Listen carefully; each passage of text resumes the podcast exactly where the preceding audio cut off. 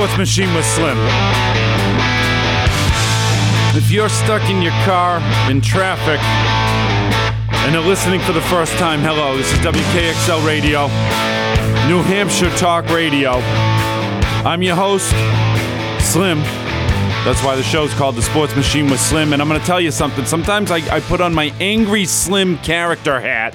And today I have it on in full throttle, but I'm going to try to maintain a civilized pitch and tone to my voice as I describe the insanity that is government in the United States. And this is a sports talk show, so we're going to get to sports talk. The Celtics, awesome win last night. Bruins, even more awesomer win last night. Love me some Bruins. We're going to spend some time on both of those things. We're going to talk about some NFL playoffs, but we got to start with the weather, okay?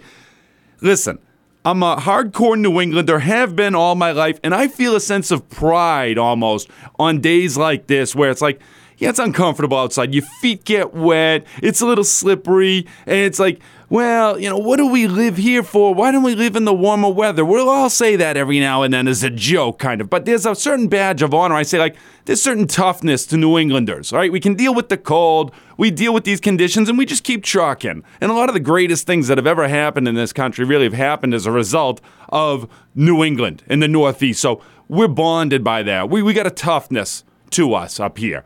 But we also have some real dumbness in local, state, federal governments. And we all know this, but my problem today is with the sanding and the roading crews, people. Like, this is not that hard. To set the stage, 2 days ago, I live in Brentwood, okay? And the reason I'm ranting is because I live in Brentwood, New Hampshire, which is typically a 45-minute drive from Concord, where we do the show, The Sports Machine with Slim, every weekday from 10 to 11. So I live in Brentwood, 45 minutes to Concord. Boom, no traffic. It's pretty easy. On a day like today, I dropped my son off in school first. He goes to school out in the Hampton Beach area. So I'm going east, then I'm coming all the way west.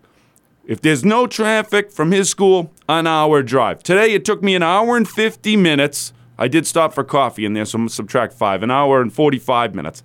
And I encountered 6 to 7 accidents, people off the road, cars off the road. I encountered two hardcore accidents, and 93, if you're out there going north or south on 93, both directions there were accidents, you know what I'm talking about. Going north right now is a cluster. I just barely made it in here, so that's why I'm ranting and I'm hot. And I want to spend a couple minutes to talk about this because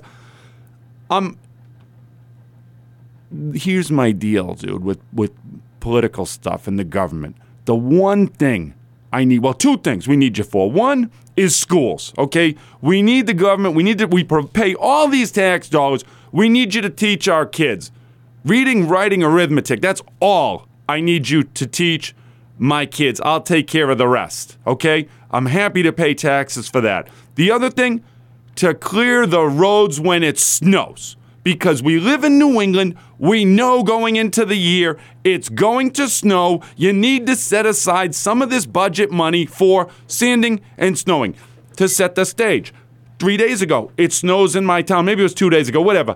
And I've got a steep driveway. I've got a long, steep driveway. Top 10% of steepness of driveways, okay? So when you walk down, as we do for one of my kids to go to the bus stop in the morning, like, it can be slippery. You got to be careful. It's foremost thought in my mind. So I go the other day, I'm out taking the trash down before the kid goes, and I put out salt on the driveway.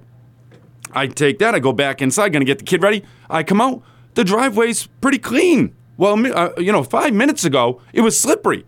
Now, it's pretty clean. There's no ice, there's no slipperiness. Great. The salt worked. So that's fresh in my mind. Well, today, we know the weather conditions are horrible, right? Why aren't the road crews out there salting in advance? Why do we have 7 cars off the road from 101 up to 93? Why do we got 2 multi-car accidents on Route 93 going north right now in the Concord area? Why? Because the people sanding the roads don't know what they're doing. Don't tell me there's not enough money. We have enough money. We pay enough taxes. Salt the roads so people aren't all, one, endangered, and two, all delayed and almost late for work. And then the people that are almost late for work are speeding to try to get around everybody, and they're causing another accident that just keeps on changing.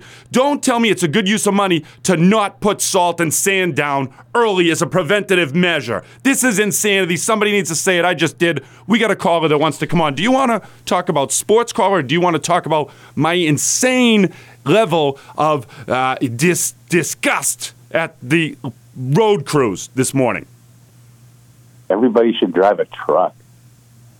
There were trucks off the road, I would say, caller. Good. I like you're thinking about possible solutions, but I will say there were trucks off the road. So what do we do then? Stop buying Teslas? I don't know. I want to talk about the Celtics. You want to talk basketball? Okay, inform me, because I spent most of my night last night watching the Bruins and Old School. My wife had never seen before, and that's a really funny movie. But the Celtics, did you get to watch them? Yeah, and they shot 63% from the field and over 50 from three. And the shooting was incredible. It was like an all-star game type of thing. Was Miami playing any defense? Because we know we hate Miami, right? They beat us in the conference finals last year. I do not like – I'm always worried about Miami, so I'm glad to see. I did see we beat them by 20-plus. But what was the flow of the game? Was Miami trying? No, they were a step behind all night. Their spacing was great. You know how Mazzulla talks all the time about spacing and defense, spacing and passing. It was awesome. They had open shooters everywhere, inside, outside, top of the key, corner. And the guy sunk them. The reason for my call, though, is to make one comment. Are they still too dependent on the three? Are they still too dependent on the three? Do they have another gear? Because they don't always show that they do. It's like if they don't make their shots, they don't win. Agreed. Well, and tell me if I'm wrong. I swear I watched the first few minutes of that game last night, and I saw Tatum go to the hole two or three times, and I said, now that's exactly what we need. It's really about mindset, I think. And caller, what am I calling you? What's your nickname? This is your first time calling the show, isn't it? Ozzie. Correct me if I'm wrong, but I think Tatum started the game out going to the hole. Isn't that right? That was last night. And Jalen Brown did too, but still, look at the stats. It was an outside shooting fest. I agree, but it's a mindset. When you start the game going, I am going to the rim, and you open up a lead, everybody starts to feel good, feel confident. And then as long as the threes are going in, I'm cool. But, I mean, are we asking, hey, if you start to miss the threes and it's a closer game, will the Celtics be able to switch that gear back to go, we need to go to the hoop again? I don't know. If they pack it in and the Celtics can't hit the three, I mean, look what happened against Golden State. It was like a bad movie. It was like watching the finals from 2 years ago again. They just lost their confidence, and Golden State didn't. They just kept coming at them. It was bailout threes, too. Like we have to take a three almost, so let me wait till the end of the shot clock and then take a three. It wasn't – the aggressiveness wasn't there. It has to start with Tatum, Ozzie, doesn't it? Like, in those big moments, those big games, doesn't it have to start with Tatum's just refusal to lose, and I'm going to go to the hoop. When he goes to the hoop, he puts the ball in the basket. It's really that simple.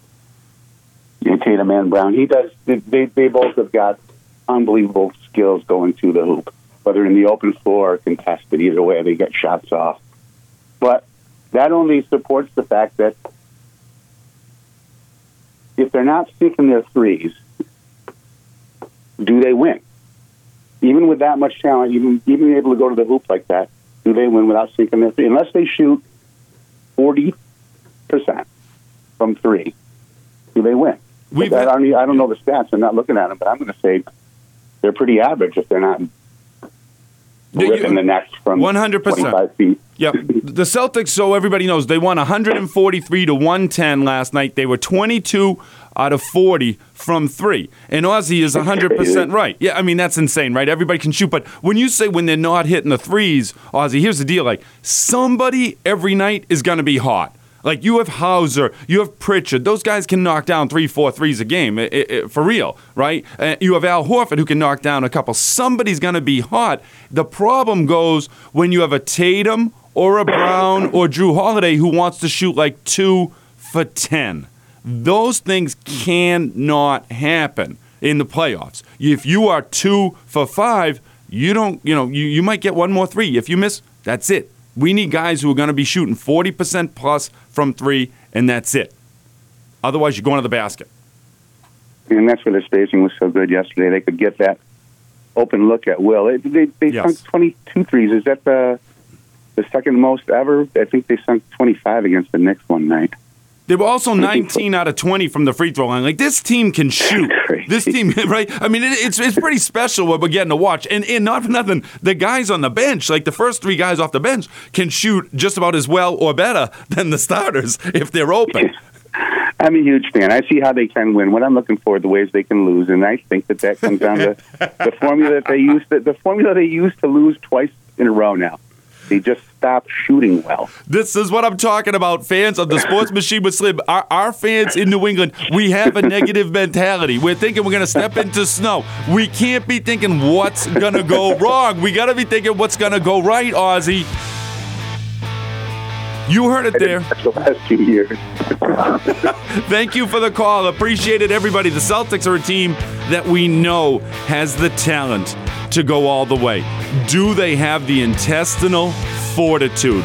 That's the question we will ask every day until the answer is given to us this spring. This is the Sports Machine with Slim on WKXL Radio, 1450 AM, 103.9 FM in Concord, 101.9 FM in Manchester, nhtalkradio.com. We're coming back with some Bruins talk.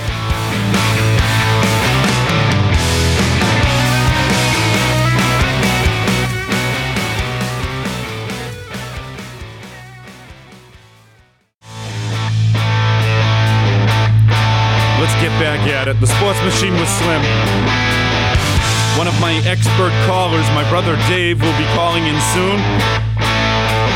Until then, I'm talking Bruins.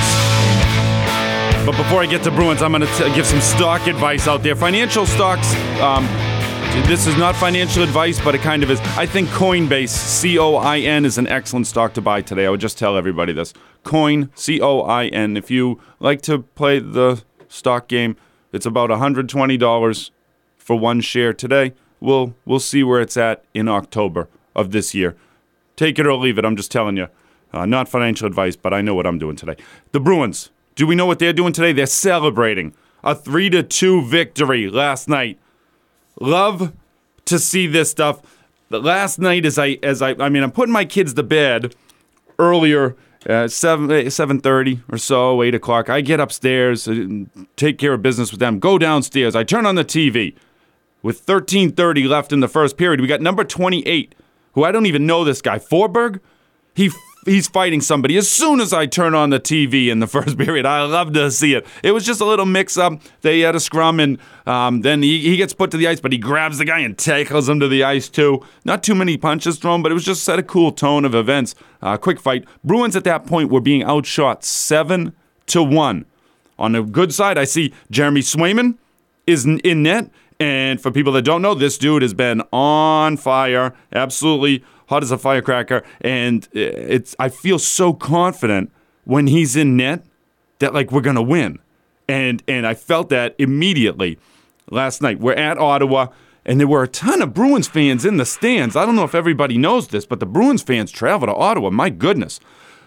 As I'm watching, I think to myself, what is Charlie Coyle's face-off win rate? Like, the percentage that he's winning. I love me some Charlie Coyle. This is the top-end talent of the Bruins.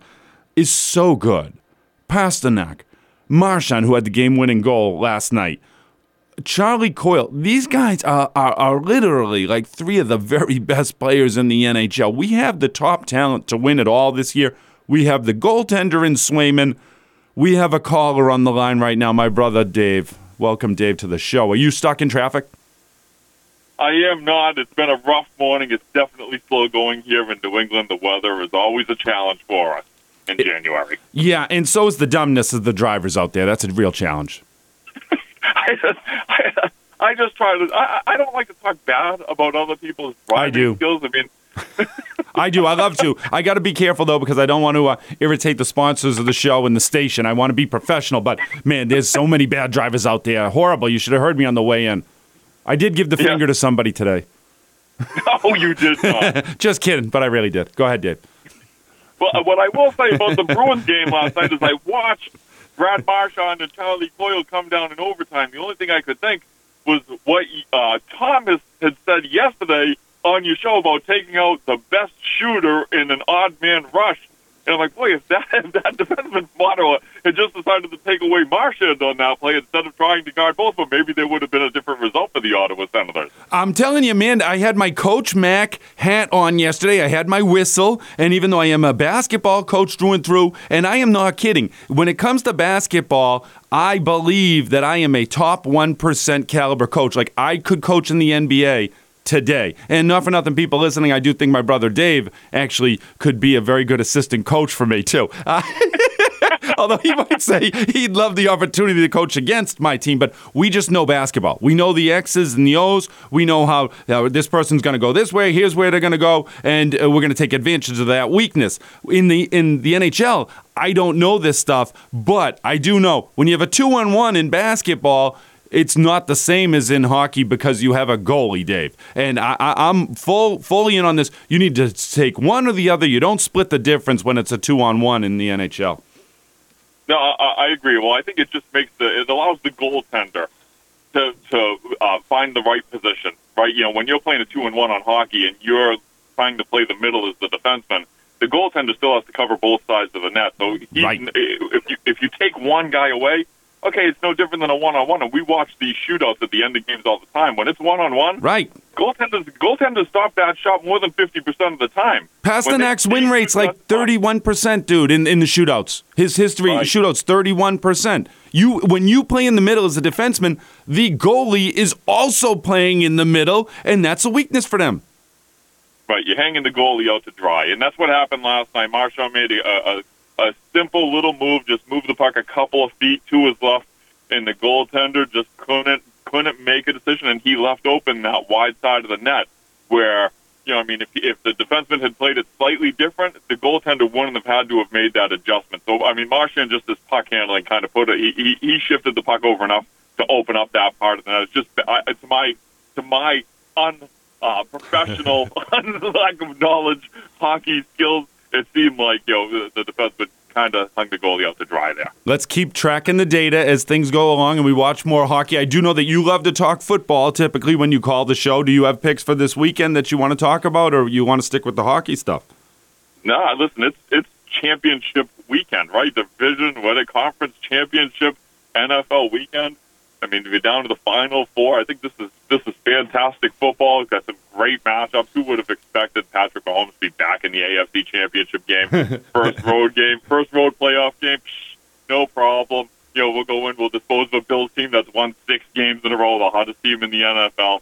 I mean, it's just great story, great sports. I mean, who doesn't love the NFL? Detroit getting 7.5 now. That line moving off of 7 is really interesting to me because San Fran they didn't look that good last week. Green Bay should have beat them. Why is everybody coming back this week and piling on thinking San Fran's going to beat up on Detroit, who seems to be playing with a ton of confidence? So it's funny. I saw the money this morning, and there's actually been more money bet on San Fran in this game so far, you know, week to date. Now, I guess that can change, and I think you know, Vegas does shift odds slightly based on what they're getting for reads from their whales, right? The guys that are going to come in with some large money bets at the end of the week.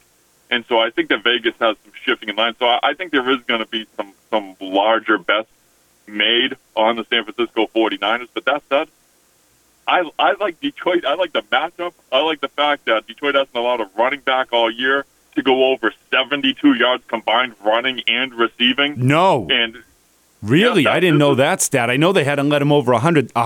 Combined 72 yards. Detroit has not let a offense go all year with the running back over those totals? A single running back. Oh, man. Christian McCaffrey. Christian McCaffrey's total is 89. Wow. Wow, that puts pressure on Purdy, man, and Purdy ain't the guy.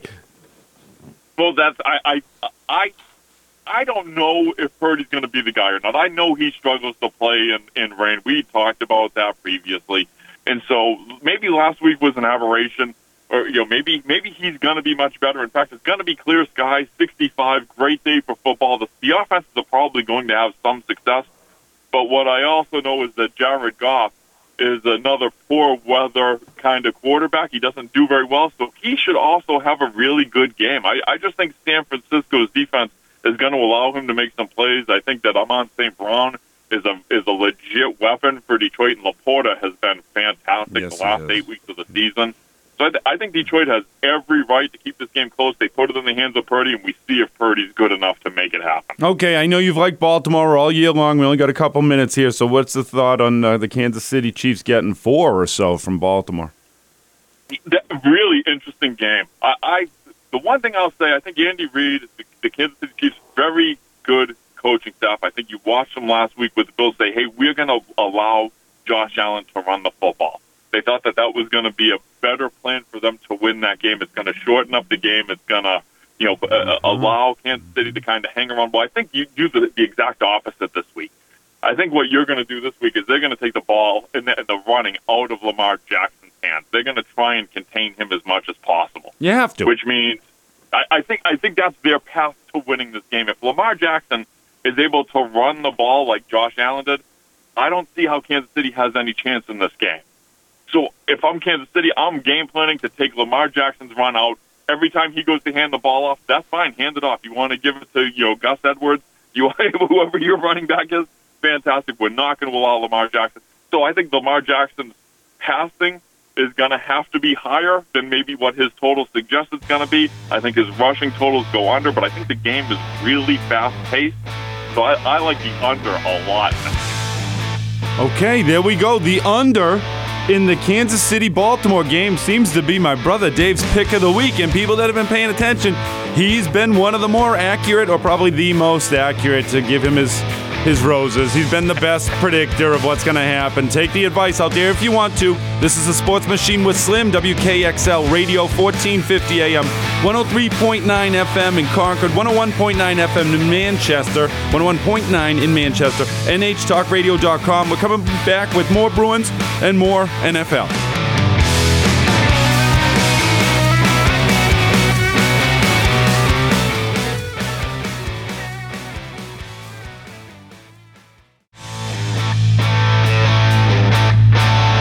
Welcome back to The Sports Machine with Slim, everybody. If you're stuck in traffic on Route 93, I'm sorry, but take a look at your radio dial. 103.9 in Concord, 101.9 FM in Manchester, WKXL Radio. We're here every weekday from 10 to 11. You can catch our shows on nhtalkradio.com on demand, too. That's horrible! Awful! That's what I saw. The Bruins coach, Jim Montgomery, who we did an excellent special on yesterday, if you want to check that out. Bruins coach yells at the ref after a penalty call, a tripping call on Trent Frederick with 1 minute and 50 seconds left in the second period. At the time, Bruins lead 2-0. Ottawa scores on the penalty. Post-score, there becomes a scrum where one of our guys gets grabbed by the neck in like a headlock, and he punches the guy right in the face. I love to see it. And then they, it was bad blood brewing as the score goes 2-1, the end of the second period. Third period could get physical is what I had typed to Thomas, my man, who's the Bruins expert insider who was on the show yesterday. The Pistol is on the phone right now, and he loves to come in with guns a-blazing. Madonna, don't tell me to move to the music. I know how to do that. Slim, we got a lot to talk about, but first I need to take a moment to defend myself and my Pistol free money guarantee last week on UFC 297. Pistol guarantees only come around on an annual basis. Now, we've talked previously on the show about my ineptitude on the betting front and how listeners need to realize they should be picking against me. And had they done that for UFC 297, they would have picked a plus 320 Dog in Magny and a plus 140 Dog in Pennington. I am money when it comes to my Pistol guarantees. So Brother Dave can talk all he wants about how great his picks are. It is nowhere near what the inverted Pistol guarantee pays out. And as long as you're willing to admit it, welcome onto the show, Pistol. You give me any picks that you want to give, and we can just, with the loudspeaker microphone, tell the crowd, take the other side. Yeah, some great examples. One of my first guarantees in 1993, I took Brett Favre playing against Kansas City on a Monday night football game. Let's take a walk down memory lane. 1993, Brett Favre and Green Bay. Go ahead. And there we go. Brett Favre breaks the Monday night football turnover record with 6 turnovers in the game to lose it. So that was the start of the Pistol guarantees, and they've continued to pay out greatly. Do you feel you're responsible for the ineptitude of the players that you bet on? I feel like it's personal luck. I have such poor luck, it actually bleeds onto the field. Well, if it happens time after time after time, like if I was you, I'd kind of feel bad for that guy Mallett, who you picked in the UFC. He was fighting Magny last Saturday, one of the previews or prelim fights leading up to the championship match with Sean Strickland. Well, this Mallett guy, who the Pistol had predicted, was dominating the fight for 2 rounds and then 4 minutes or 3 minutes into the third and final round as well. But then the Magny guy came over. It's like he took the power of the Lord and just flipped the switch and beat the ever-living crap out of that Mallett guy who you had guaranteed. Do you feel bad that guy got beat up maybe because of you? I feel terrible. Here's a young guy that the UFC is trying to build up into a champion. He's fighting in his home country. He's got the whole crowd behind him. Nobody was cheering on Magny, and he ends up getting beat up. It's truly, truly incredible. Poor guy. The fight was stopped because this man was on the ground and the other man was on top of him, just continually unloading with punches on him one after another, to the point where the ref, like, that's it, Pistol, we hear you. Let's see, can you redeem yourself at all? And by redeem yourself, I mean like just stay doing what you do, Pistol. Don't deviate. What do you like for picks this weekend?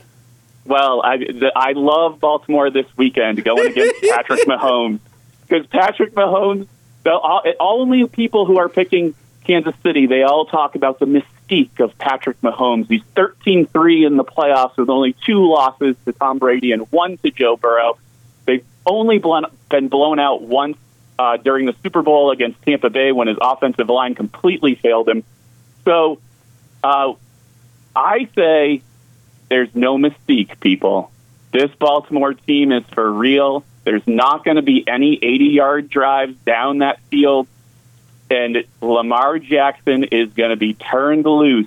We are talking about at least a 14-point win by Baltimore. I think Baltimore is the far superior team. So here we go, Pistol. Just to throw some stats your way, I'm looking on vsin.com right now, and I'm seeing that 62% of the money is coming in on the Baltimore Ravens. I will tell people, I think that line initially opened up at 3 points. It definitely moved to 3.5 very quickly if it didn't open at 3.5. But now, over the last day or two, it has ticked up to 4, which to me is very surprising. And that's why I'd like to peel back the onion with you, Pistol. You're guaranteeing Baltimore. Like, why would you want to guarantee against Patrick Mahomes, who all he does is win, win, win, no matter what?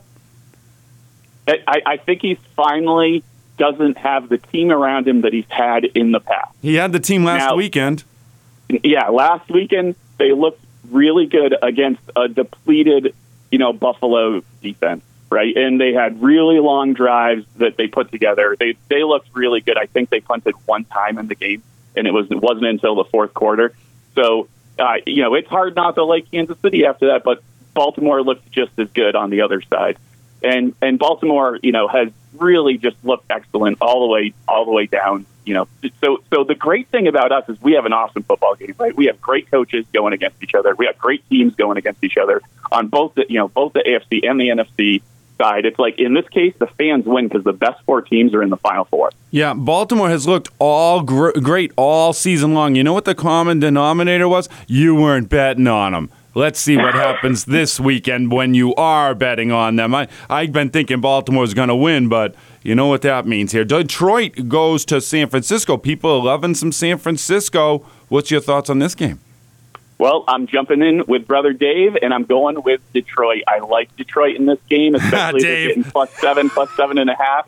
And, Detroit's biggest problem is against the pass. And I think that we want to see Brock Purdy pass as much as possible. I thought San Francisco looked terrible last week. They barely eked out a win against Green Bay.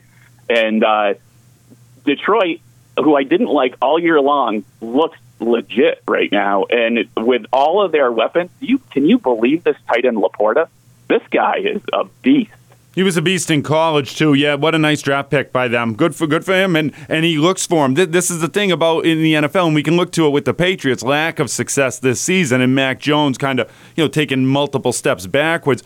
When you don't have a tight end, it's like you really don't have a security blanket. With Jared Goff, when he doesn't know where to go, his brain just goes, all right, look for Laporta, and throw it out there, and Laporta will catch it if it's anywhere close. Unfortunately, Mac Jones didn't have that this season because Hunter Henry is, he thinks he's way better than he actually is. Yeah, and not only Laporta, he's got that running back Gibbs who can throw it out to, too, and Gibbs, makes a lot of plays just sitting out there in the flat, and, he ends up bailing out the team half the time. Well, here's what I'm telling you. I love me some Brock Purdy this weekend. Just left after listening to Dave and now listening to the Pistol, I'm going to tell you Brock Purdy's throwing for over 300 yards. Him to Ayuk, that's what I would tell you be betting on. Kittle will probably have a big day too. Brock Purdy throwing all over that suspect Detroit passing defense. That's my take, Pistol. Am I firing blanks or what? Well, I do think Purdy's very subject to turnovers, and that'd be my biggest worry with him. Put the ball in his hands, like how many times he's going to pass it to the other team. Slim, I want to bring up one more thing to you. Scary Terry to the Heat. Could you imagine Scary coming in Game 7, TD Garden, and there he is on the base, setting up for a baseline three, and he drains it, holding his hand up to win a game. That would be amazing to see in the TD Garden. Yeah, a little tough to envision that after his effort last night, 28 minutes, 7 points, and a 143-110 loss by the Miami Heat. We all know this isn't the Heat's time of year. They've lost five in a row. They've lost five in a row. I'd certainly say it's not their time of the year right now. Yeah, they are not looking good at the moment. Celtics looked amazing last night. Their shooting was absolutely incredible. I heard your early caller, Ozzie, call in, and he was wondering, like, how do the Celtics lose? How do the Celtics lose? You know how you lose? You're doing the same thing you did last year with the same coach they had last year. With almost the same players that you had last year. Two different players. Come on now. You know there's some inside presence with Porzingis, and Drew Holiday is a proven winner, a champion, a little bit different players. Did you see his inside presence against Jokic? With that note, we will be going to commercial right now. This has been The Sports Machine with Slim and the Pistol firing away on a Friday. We still have one more segment to go, so hold tight right there. If you're in traffic, I'll help you pass the time, or try my best anyway. WKXL Radio, 1450 AM, 103.9 FM in Concord, 101.9 FM in Manchester, nhtalkradio.com.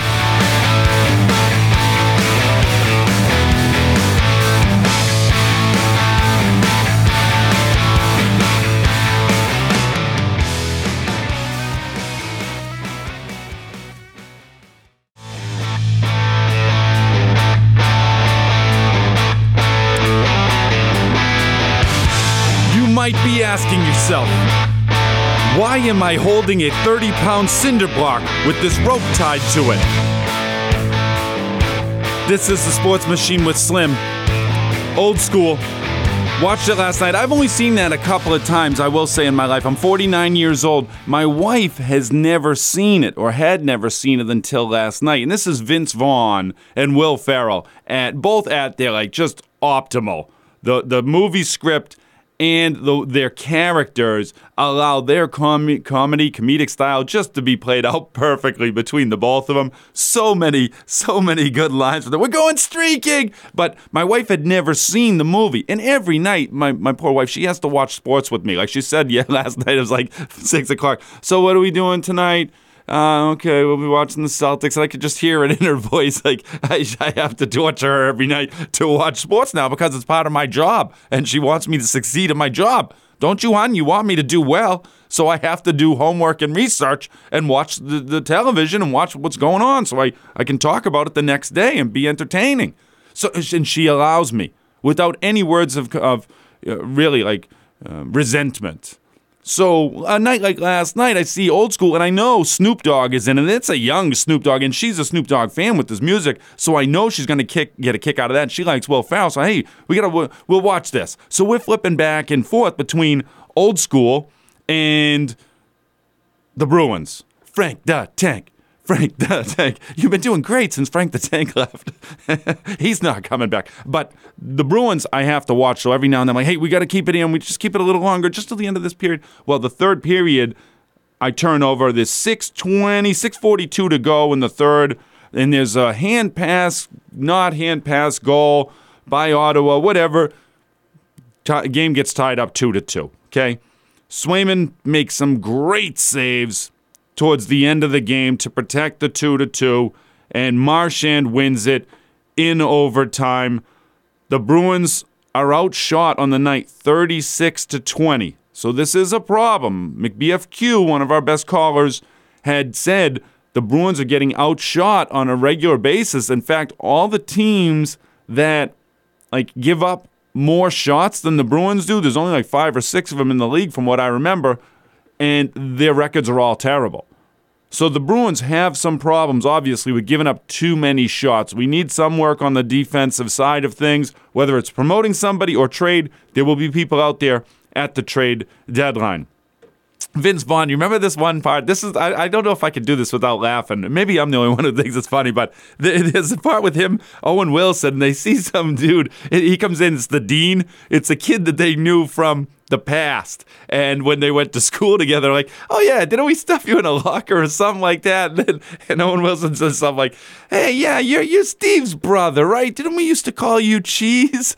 And you see the look on Vince Vaughn's face, and he goes, oh, yeah, Cheese. And you can just hear it in his voice. That just makes me laugh every time I think of it. How much enjoyment he took from making fun of this poor kid when he was little. What a bully, but it was funny in the moment for him, and you don't never want to be a bully, but when you relive it from the past, in this instance, it was pretty darn funny. The Bruins last night, not funny. 9 penalties called against them, and Jack Edwards and the Brick were not too happy when I was listening to the play-by-play calling on Nesson last night. Not happy at all. This is ridiculous. And as I said earlier, that one call out by Montgomery's, that's horrible, awful, just yelling at the refs. There were very questionable penalty calls last night, and yet the Bruins didn't let that affect their ability to win the game. They're up 2-0, and then it comes back, it's 2-2. That's where soft teams fold up shop in overtime. You got the point. You did what you had to do after the night before, blowing the point on a boneheaded play. See, the Bruins had played the night before against Carolina, right? And we should have gotten a point, but we didn't because Lindholm pinched down. So the next day, Bruins are on the plane. Boom, they're going up to Ottawa, or the night before, whatever. The next day, we're playing Ottawa, and it's in your mind now. We blew the game before at the end, and now we had a 2-0 lead. We're on the road. It's 2-2 the last couple minutes, and oh no, you're almost expecting to give up another goal. And how bad is that from a mindset standpoint if you give up a goal there, right? And you lose 3-2 after you'd been up 2-0, and the night before you blew the lead. It's just a bad setup. And in fact, Ullmark, was the goalie the night before, but the last night was Swayman. So it's both goalies let up a goal at the end. You just get a feel for the team, oh man. But no, we get the point at least. Couple of great saves by Swayman to help protect the tie through regulation. Get into overtime. Marchand, who's the guy the night before when we were down 2-0, he bangs out 2 goals to tie it up. Marchand, if you're paying attention, people, when the money's on the line, he's hitting his step-back threes, unlike Jason Tatum. Marchand right now is dude, we might lose. Don't worry, everybody. I'll take care of that. Don't worry, everybody. Cheese. Marchand, and this is why this Bruins team, you got to get on board. You got to start watching them. I did have written down in my notes, if the Bruins are going to go all the way, I would say that this Poitras kid, and it's not Poitras, it's P-O-I-T-R-A-S. He's the young dude. He's like 20 years old. I guess has just an absolute ton of talent. But they kind of just mix him in. Montgomery's kind of slow rolling playing him. He took a break and went and played in another tournament during the season. I don't know all the ins and outs of it, but the dude's skilled. And somebody's going to have to come in with the burst of energy at the end or in the playoffs for the Bruins. We know Coyle's going to do what he needs to do. Is Pastrnak going to come through in the playoffs? Because he hasn't in other years. But he's going to be a threat, okay? If somebody else comes through like this Poitras kid, or maybe it's Charlie Coyle, maybe it's Morgan Geekie, one of these other guys start scoring, I think that takes some pressure off of Pastrnak. When the first round of the playoffs come, some of the talk, if the Bruins lose the first game that we play, it's going to start the focus, the pressure, the microscope is going to be on Pastrnak. So we need somebody else with skill to lead the way. Brad Marchand is saying, it's going to be me. That's the dirty work he's doing right now. He's saying he's going to be the guy when it comes playoff time. And I'm here for it because everybody knows this is a guy, if he was on the other team, you'd hate him. This is a perfect Dennis Rodman type of player. If he's on the other team, you hate him. If he's on your team, you love him. And the one thing I love most about Brad Marchand, he's never going to back down from a fight against anybody. He's a smaller type of dude, but I've seen him not afraid to be getting in the face and challenging guys to fights that are 6 inches taller than him. He is not afraid, and nobody wants to fight him either. When you watch, he's not he's all about it. Other guys no, they don't want any part of him. So, hey, listen, you can be a little bit of a cheap shot artist, but if you're willing in that sport to stand up and be hey, you want to do something about it, then you get my respect. That was what I talked about last week, or actually it was Monday, after seeing the Sean Strickland fight against Duplessis or whatever his name is from last Saturday, and they're both talking about how they're going to they're going to go all out against each other. And when I saw the fight, I'm dude, they fought for 5 rounds. Neither one of them really put themselves in, danger's way. They were always trying to protect themselves. And I can understand that. But before the fight, they said they were just going to go and try and maul each other, right? And that was the expectation. In hockey, when these guys fight, they might only fight for 30 seconds, but they are trying to maul each other. They are right in each other's face, just trying to nail each other with everything they got. Brad Marchand is willing to get in that ring. I wonder how Marchand would do against Sean Strickland. Probably get some good trash talk leading up to that event. I don't know if we could make that happen. Pistol, McBFQ, would you guys pay pay-per-view dollars to watch those two fight? I probably would because, there's going to be action. Brad Marchand is all about the action, and I'm all about watching the Bruins here. Last night I was all about giving my wife the opportunity to see old school. For the first time, jeez. So immature. I don't care. I think it's funny. If you watch that scene is just a riot. And they're all lined up at the top of the thing. You might be asking, why am I holding a 30-pound cinder block tied to this rope? And then they turn around, and it's a 30-foot drop or so. Horrible. So immature. So immature. On a serious note, people, as we wrap this thing up, do we know there's a standoff going on the Texas border? Do you know the government of Texas? It's not being really announced on the national news and stuff, but Texas wants to seal the border so that folks from Mexico can't easily walk across. And the national government is saying no, you can't put up that barbed wire. In fact, we're going to come down and cut it down and open up the holes. And Texas is saying, oh, no, you're not. And there's now 25 states with governors who have said, we back Texas. And I don't know where it's going to go from there, but there's a serious disagreement, and it should be in the news, between these 2 points. And obviously, the political parties just want to argue anyway, but I suppose the people that are in charge don't necessarily want this to dominate the airwaves. I just figure that's some knowledge you probably ought to look into because it's kind of important to the future of our country. The Sports Machine was Slim. You never know what you're going to get here, especially on a Friday. I'll try to keep it entertaining every day, 10 to 11, every weekday. The Sports Machine was Slim on WKXL Radio, 1450 AM. 103.9 FM in Concord, 101.9 FM in Manchester, NHTalkRadio.com. Let's go 49ers.